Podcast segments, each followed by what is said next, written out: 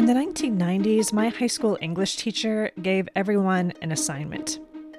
It was to design the cover of Time magazine with yourself on the front, and then to write the feature story that explained what you had done to land yourself on the front of such a prestigious publication.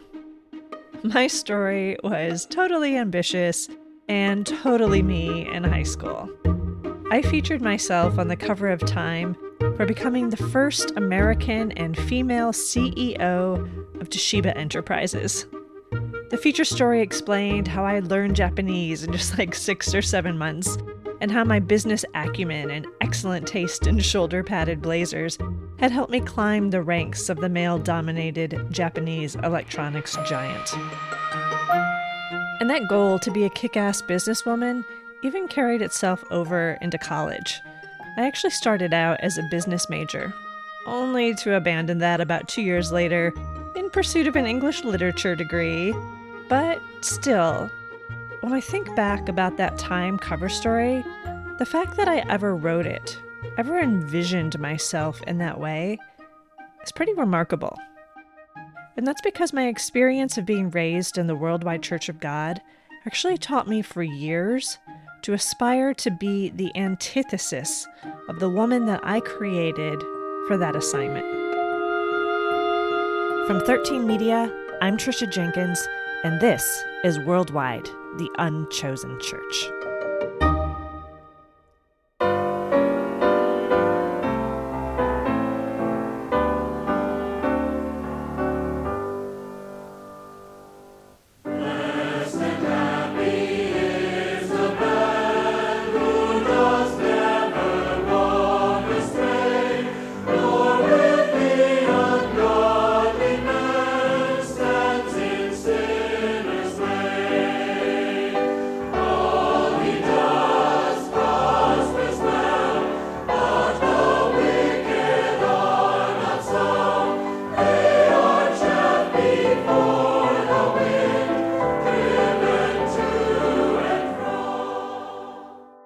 This church is heavily into patriarchal norms. I was raised to be a submissive, compliant housewife. The husband is supposed to be the spiritual head of the family.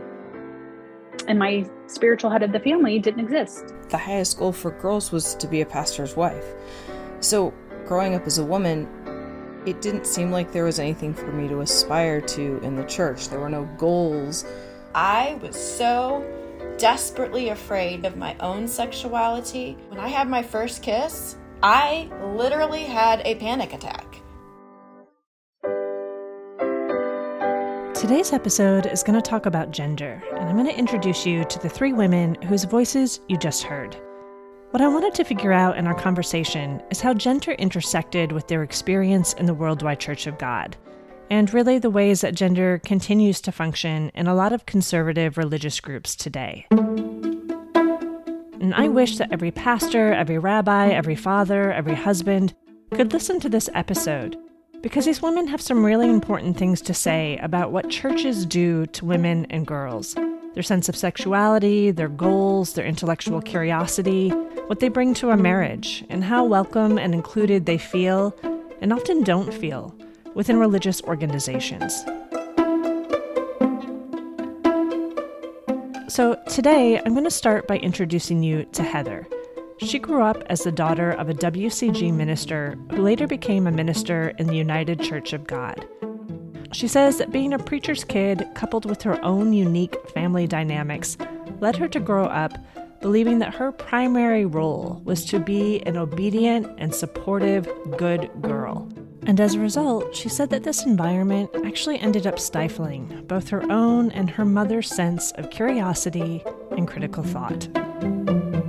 The attitude at home was that my father's decrees were law. And then, of course, my mom was the, was the enforcer of this. And so when you think about that the message of the church was the submissive wife and the husband is the leader of the family. But my dad's not only the leader of the family, but he's also the leader of the church.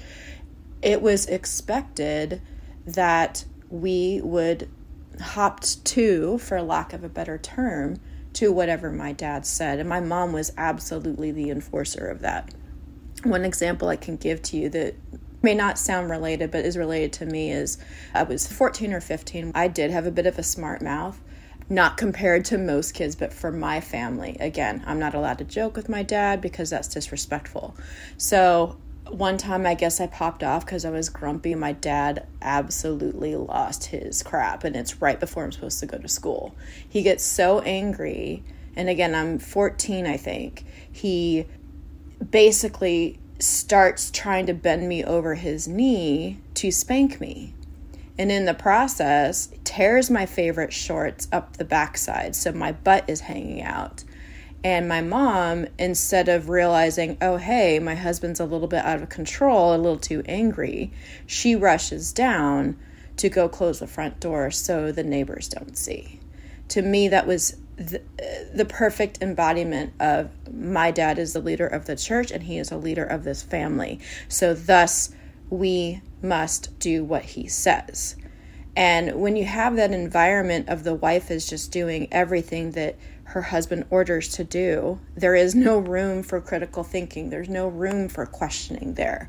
So, me not being raised to be a critical thinker is really, really entwined with not only the church and what was preached at church, but how my dad and my family insisted on practicing that. Heather says that growing up, she also watched her own mother stifle her sense of autonomy and curiosity in order to fit into this gendered system, even though that system gave her a lot of comfort given her background. My mother had a pretty traumatic childhood with an alcoholic mother, and she met my dad at a, at a young age, and you know, he was already a, a church leader, and I really do feel that to escape her pain to make life bearable, to have answers. She really threw herself headlong into being his wife and helping him lead the church. And so I also think that my mom, you know, she does think about the world. She is a curious person.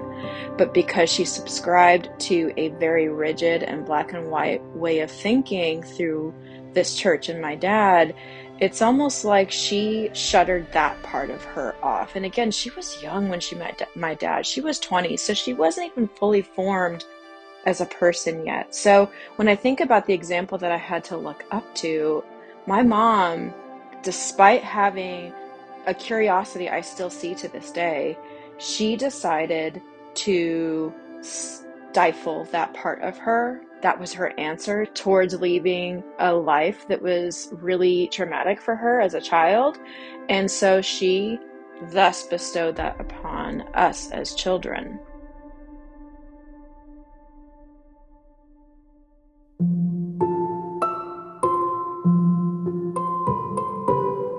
This is Lisa. She also grew up in the Worldwide Church of God in the American Midwest, and she echoes a lot of what Heather says about growing up in the church. How, at the height of the 80s, when TV shows about women bringing home the bacon, like Murphy Brown or Who's the Boss, were topping the Nielsen's, the church was actually encouraging girls to embrace the opposite. Being a girl growing up in the church, it was usually expected that a married couple would have a very traditional way of arranging their family. So the man would work, be the breadwinner, the woman would stay home, take care of the kids, take care of the house, and all that. So even when I was in my bachelor's degree, I never really expected to use any of that education in a career type way. I, I went to school for psychology, and my goal was to be a counselor. But then when I thought, okay, well, I've got to do my master's and then I have to do all the supervised counseling hours in order to get licensed. I knew that by the time I was going to be graduating from my master's degree and starting in that licensure process, I would already be having kids and I wouldn't be working anyway. And so it really made me very unambitious in not only my academic studies but in any of the the jobs that I had leading up to when I had kids which I think really, you know, stunted my growth as an adult person, stunted my ability to contribute financially to the family. And then it also really puts a very hard and large burden on on the husband, on the man in the in the family because all the the financial solvency of the family is all on his shoulders and I don't think that that is a particularly healthy way to live. Lisa also says that when she first got married, because she's more of a submissive or a passive person by nature, that she didn't think subscribing to traditional gender expectations were really going to pose a problem in her relationship. But she was wrong. According to our church, the wife is the submitted partner. So, unless the husband is telling her to do something morally wrong, she has to do what he says. And so I grew up knowing that that was going to be my role. I personally am a fairly passive person, so that didn't seem like it was going to be hard for me. But when I got married, that very quickly became a very difficult part of our marriage. I was his personal assistant. Whatever it was that he asked me to do, whether that was bring his wallet to him if he forgot it at home, or if it was to instill rules on the kids that I didn't think were necessary, but he did. It also meant that I had to have the home clean and neat and tidy and make it look like the kids didn't live there with no help. So, weekends, I was still on 24 hour home and kid duty, and he got to have a break from his job, right? And a complicating factor in that was that at the time I had undiagnosed ADHD. So my executive function didn't do a great job of of helping me keep up with all of the household duties and all the other tasks that I was given by him. And so those traditional roles as we grew older were a big source of conflict for us. I wanted to have the household responsibilities shared, especially when I started working full time again and that was not something that he wanted to do. As I was older, it became a bigger and bigger issue for me when I started learning about what a partnership type marriage really looked like. And that was something that he would give lip service to, but in action and in fights would not accept. That really was a fairly large contributing factor to the end of of the marriage and the end of the relationship. This idea of having assigned roles because of your gender in marriage, I think, is one of the most insidiously damaging things for a relationship because it does not account for strengths, weaknesses, needs, abilities, or anything like that and I think it contributes a lot to the demise of marriages, both on the, the husband side and the wife side. I think so many women can relate to what Lisa just said. But I can also hear some people in my mind objecting, saying, Yeah, I get it, but these are like stories of people who were raised in the 70s and the 80s and the 90s. And surely now that we've had a third wave feminist movement, or the Me Too movement, or that women go to college in droves. That even in a splinter group, which may have retained a lot of Armstrong's teachings, would today, in 2021, 2022, be way more based in gender equality. Introduce you to Dawn. So, Dawn continued to attend the United Church of God and then later the Church of God Worldwide Associated, or COGWA, until just last year. She says that the church is still governed by patriarchal ideas, and it's actually one of the major reasons that she finally decided to leave the church in her mid 40s. Part of it for Dawn was that her spouse, even though he was born and raised in the WCG, was never really invested in the church. Whereas Dawn's whole social and family community was still very much embedded in it which means that Dawn still wanted to attend the church with her children, even though her spouse was no longer interested. One of the things that I noticed as a female whose husband rarely came to church is even in the seating arrangements, there's a way to sit. Men are on the aisle, and then it's the female, the wife, and then it's the children. Until I started going to church and I was the one bringing the children, then I sat on the aisle. And let me tell you, I am the only female sitting on the aisle. you know, men are running the show. So it's the the men are doing the prayers beforehand. They're leading songs. They do the the speaking. They have a sermon which is a longer portion of the service, and then a sermonette, which is at the beginning, which is about 20 minutes. But if there are women, they are the piano players. And there is no female that is involved in any of the speaking. Women do often the religious education programs for the school age children, but that usually ends at high school. And if there is a teen group, men are normally running that group unless they're running it with their wives. But you will not see a female by herself running a teen program. I found that interesting as an educator. I found that interesting.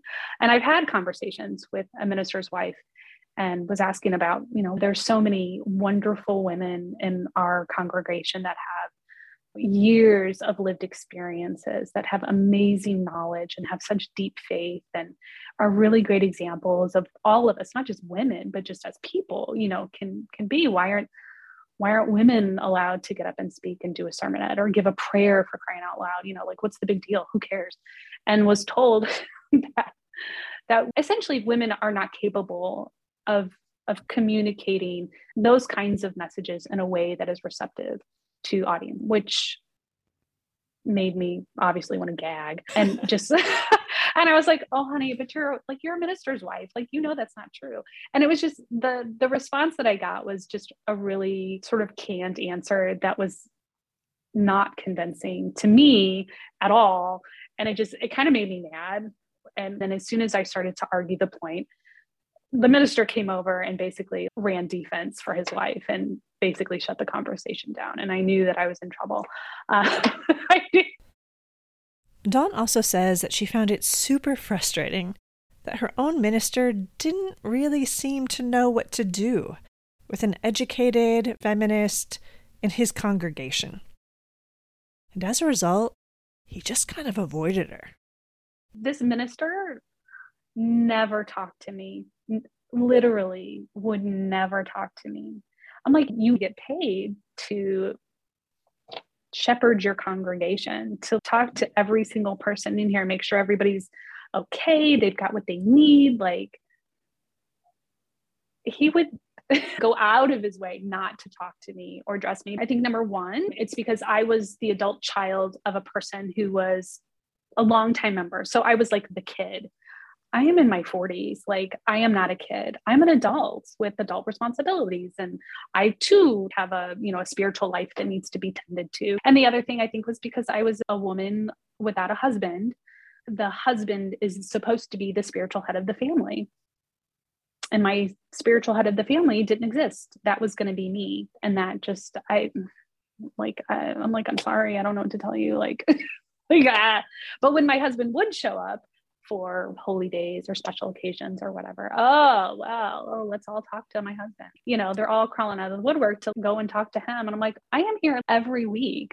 Why isn't anybody talking to me? And it just, it was very frustrating to feel like I was completely invisible. It's like a hundred people, and that's including children. It's a pretty small congregation, but I just sort of had a a reputation for being a bit of a feminist and i don't think that that endeared me at all to to leadership so to speak. So that was continually frustrating. The church's stance on sexuality was pretty conservative too. Sex before marriage was seen as a major sin masturbation forbidden. Lisa's parents even told her that hand holding was considered fornication. And we all receive the message that lustful thoughts were as sinful as lustful actions. The church's attitudes on sex affected each of these women's lives in different ways. For example, Lisa's whole birth story centers around the fact that her birth mom, who eventually offered her up for adoption, essentially had to give her up and hide her pregnancy out of shame. And that eventually caused her whole birth mother's family to abandon the church because they couldn't figure out why God had punished them so badly. So, my parents had been trying for a long time to have a baby. So, after a while, they started applying to adoption agencies, and they had a really hard time because back in the 70s, most of the adoption agencies were religious. And once they found out that they were in the church, they weren't acceptable candidates for being parents anymore because those agencies did not want to put the the children into a home of a cult member.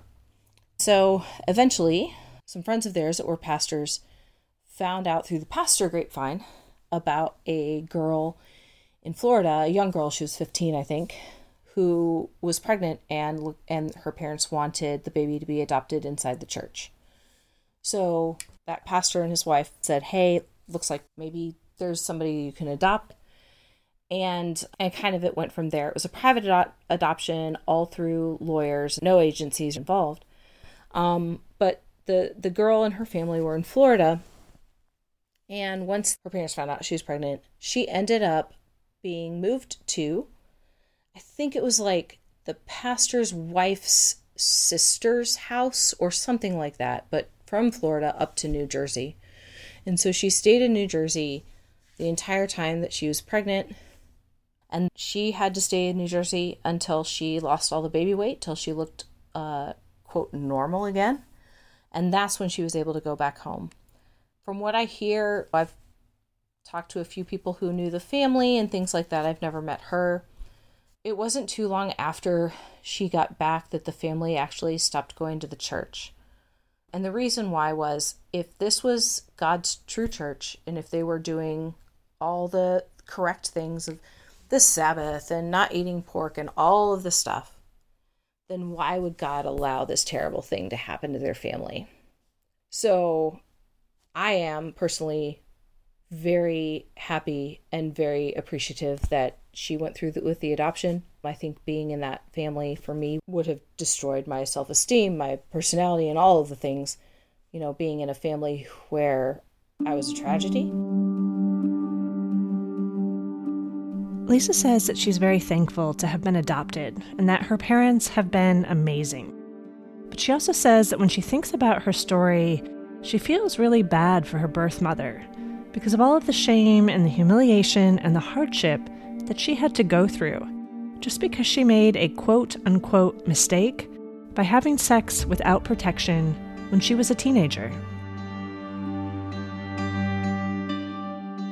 Heather says that the church's sexual attitudes have also played a big role in her life.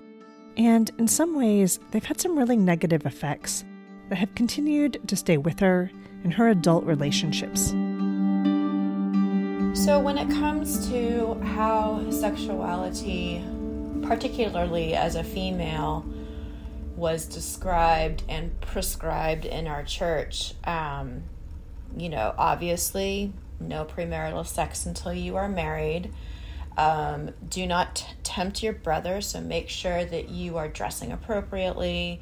Some of the specific details that I was offered from my parents as I was growing up is, you know, you should not kiss anyone until you're engaged. And when you are engaged, you only kiss. And then when you get married to a man of God in the true church, then you are supposed to magically be able to know how to have a sexual relationship because God will make it possible for you to have this really, really wonderful, lovely thing because it's being done within the confines of marriage and you are sharing your gift. The most intimate part of you is your gift to your husband.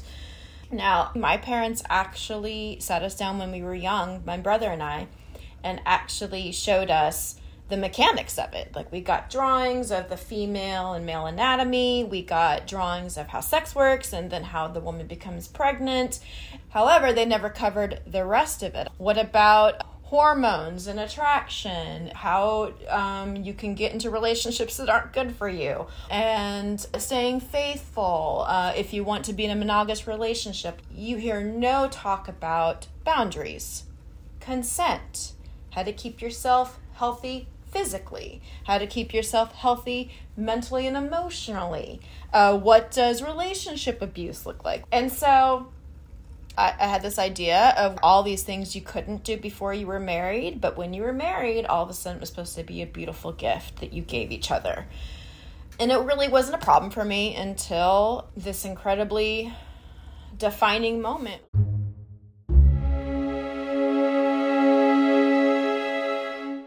When Heather was 13, somebody touched her in a way that felt sexual and felt wrong.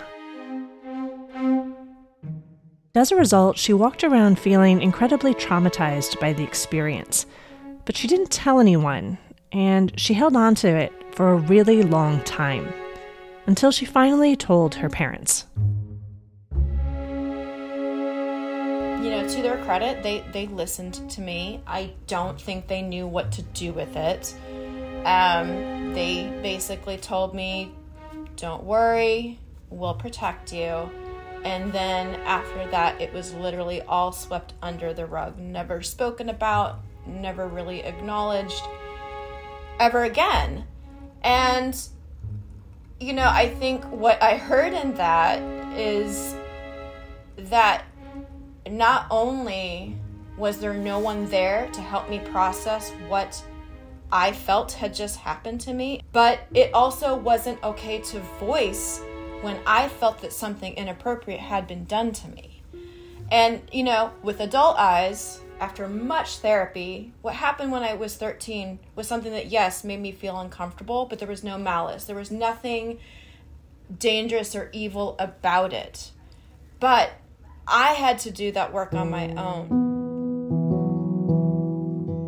When Heather eventually engaged in therapy, she also realized that part of the work of undoing the damage of the Worldwide Church of God was getting herself to try to disassociate sex from guilt and shame and sin and dirtiness, or from the idea that sex had to be feared or oppressed or constantly controlled. Sure, I had crushes on boys, but I never dated anyone, not in high school, and really not even until late college because I was so desperately afraid of my own sexuality. When I had my first kiss, I literally had a panic attack. And, you know, kudos to the guy who, who was my first kiss because he didn't freak out, but I had a literal panic attack and I didn't understand why. And I really do feel after a couple of decades of work that this extreme association of negativity with sexuality has permanently marked me. And that, you know, if I really sit and I think about it, makes me real sad. Um, because I I don't know if I will ever be able to fully redefine myself. But because of that, or in spite of that, one thing that I have made sure to do, this is one of the things I was incredibly passionate about before my children were even you know, at any stage of thinking about themselves or acting as a sexual person. Um, we have had very frank conversations about boundaries. We have talked about consent. We have talked about emotional, mental, and physical health as a sexual person. We have talked about what is normal for you and your sexuality may not be normal for the other person, and that is okay. That is your job to to be respectful of. I mean, we've talked about it all. And I would be lying if I said these conversations were easy. It's, it's hard. Um, and I'm not always sure that I'm doing it right. But I feel with quite a bit of confidence that my two children are certainly much more prepared than I ever was. And I'm, I'm really, really proud of that.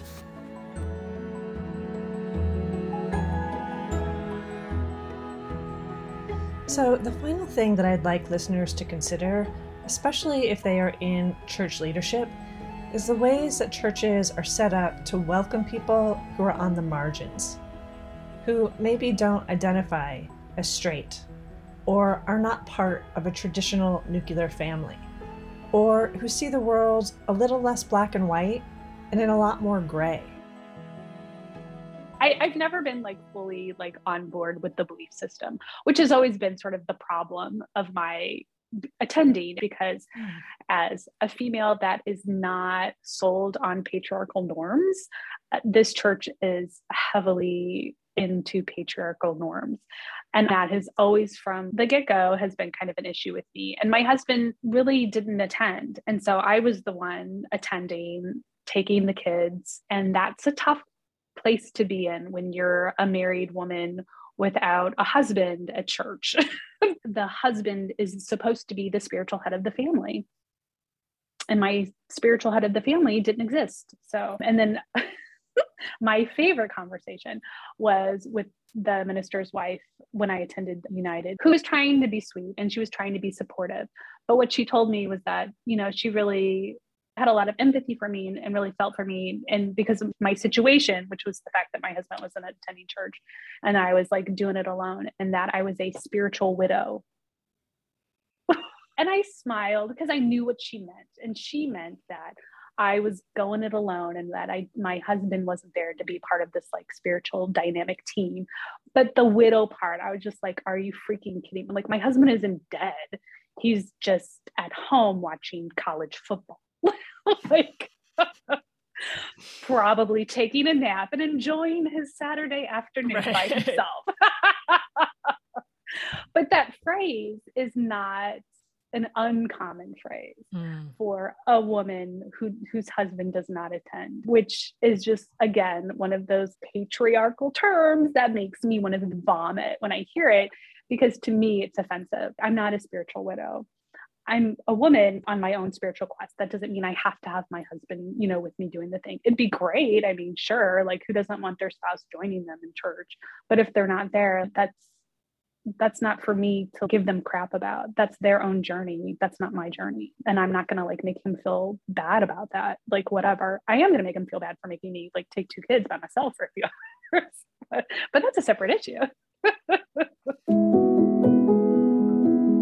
Dawn says that today her kids, who are now in their teens, have stopped going to church. While she had hoped that they would have the same positive social experiences that she had growing up, the United Church of God and COGWA, and really the times, have just changed. I wanted my kids to have the, a similar experience like what I had, but I, the congregations are not as big, there aren't as many kids, and a lot of you know, not all, but a lot of kids they don't buy into it. You know they don't buy into the the same belief system that their parents do. And so there isn't quite that same lockstep that i think we had as as kids. So the world's a little different uh, maybe than it was when we were kids. And the church has has not opened themselves up to that difference. And as a result i think you you just you lose a lot of people like me that see more gray in the world and see life a little differently. And my oldest when she's old enough to like listen and pay attention to the messages then she's like what's why do, why is this the belief what uh, this i don't understand. Why does you know why do we feel this way? Why is this the teaching? I don't agree with this. Why do we still go here? I don't believe this about myself or i don't believe this about other people. Why do we go here so then it's like oh you know then there's all kinds of like conversations to have about the very you know narrow perspective of the teachings about sexuality and about everything essentially about women and about all kinds of you know the the traditions and the norms and how people are perceived and what's right and what's wrong. And there's you know there's no there's no gray area. It's very black and white. And if you buy into the black and white then you're fine you're great you're good to go but if you don't or if your own personal experience is different then you're you're sort of out there by yourself and that's not always a great place to be I am so grateful to Dawn and to Lisa and to Heather for sharing their stories with me on this podcast. But again, if I'm going to be honest, I have to admit that my experience in the church was actually a little bit different. I heard all of these same messages, and I know that everything they have shared and said and experienced is true and it's valid, and it resonates with so many women across the WCG and religious organizations more broadly.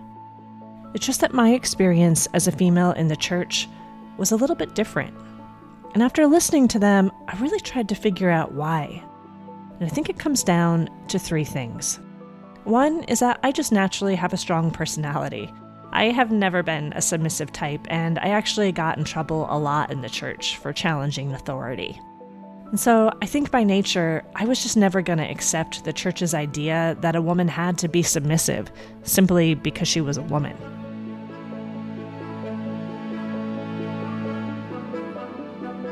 The second thing is that I am the granddaughter of someone who is illiterate.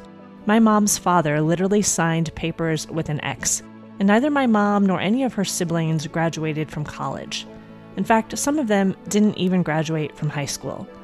And so my mom went against the grain of the church and encouraged me from a very young age to get my education because she saw firsthand what can happen when you don't have one. So for me, it was always a question of where and not if I would attend university. And that encouragement and the idea that girls should be college educated, that they should have career aspirations, and to be able to financially stand on their own two feet was something that eventually led me to pursue not only a master's degree, but a PhD and to become a professor. And I'm sure that my mom's emphasis on education had everything to do with why I put myself on the cover of Time magazine as a CEO of Toshiba Enterprises.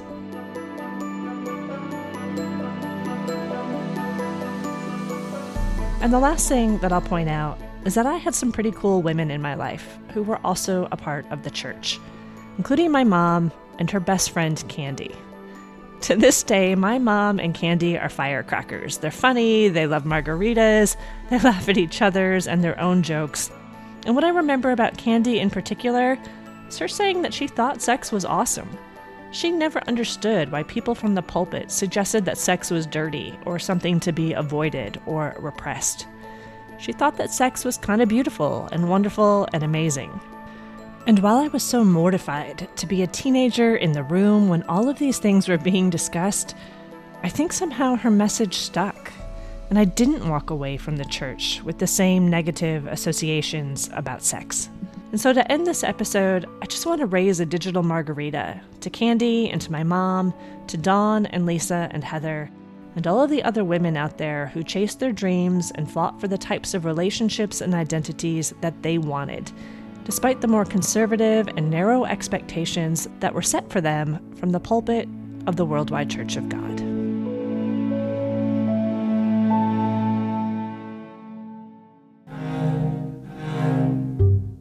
Next up on Worldwide, the Unchosen Church. I was a well meaning, you know, conflicted gay teenager joining an apocalyptic Christian cult. And I thought, well, is it possible to ungay myself I got, I think, so many psychological needs met by joining the Worldwide Church of God. And then, of course, when we got to Ambassador University, what was the phrase? This is God's college, like it's the college God went to. No, it was the one institution of higher learning that the creator of the universe gave his seal of approval to. So, how great is that to go to that one place? Had those things not happened, I'd probably still be a miserable, conflicted homosexual in a cult. I want to try to be very sensitive to the fact that other people did not have this great experience. But even when it was bad or domineering, nonetheless, they worked for me at the time, and I'm grateful. We hope you'll join us next week on Wednesday for this interview with DJ Grothe. You can listen on Apple Podcast or wherever podcasts are made available. I'd also like to extend a very special thank you today to Lisa Metzel Bonet, Dawn, and Heather for taking the time to talk with me. Worldwide, The Unchosen Church is written, produced, and hosted by me, Tricia Jenkins. Music used in this episode was licensed by Soundstripe, and even while on vacation this week, 13 Media did the editing and sound design for this episode, and for that, I am very grateful. If you would like to send us a question or a comment, please reach out via email at worldwidepod11 at gmail.com or DM us on social media. You can find us on Instagram at worldwidepod and on Twitter and Facebook at WorldwidePod11. We also wanted to remind you that new episodes will drop each week on Wednesday and ask that if you find this series interesting or meaningful, that you share it with your friends, families, and followers. You can also like the show on Apple Podcast, where you can leave us a rating and review. Until next week, we hope that all you'll do will prosper well.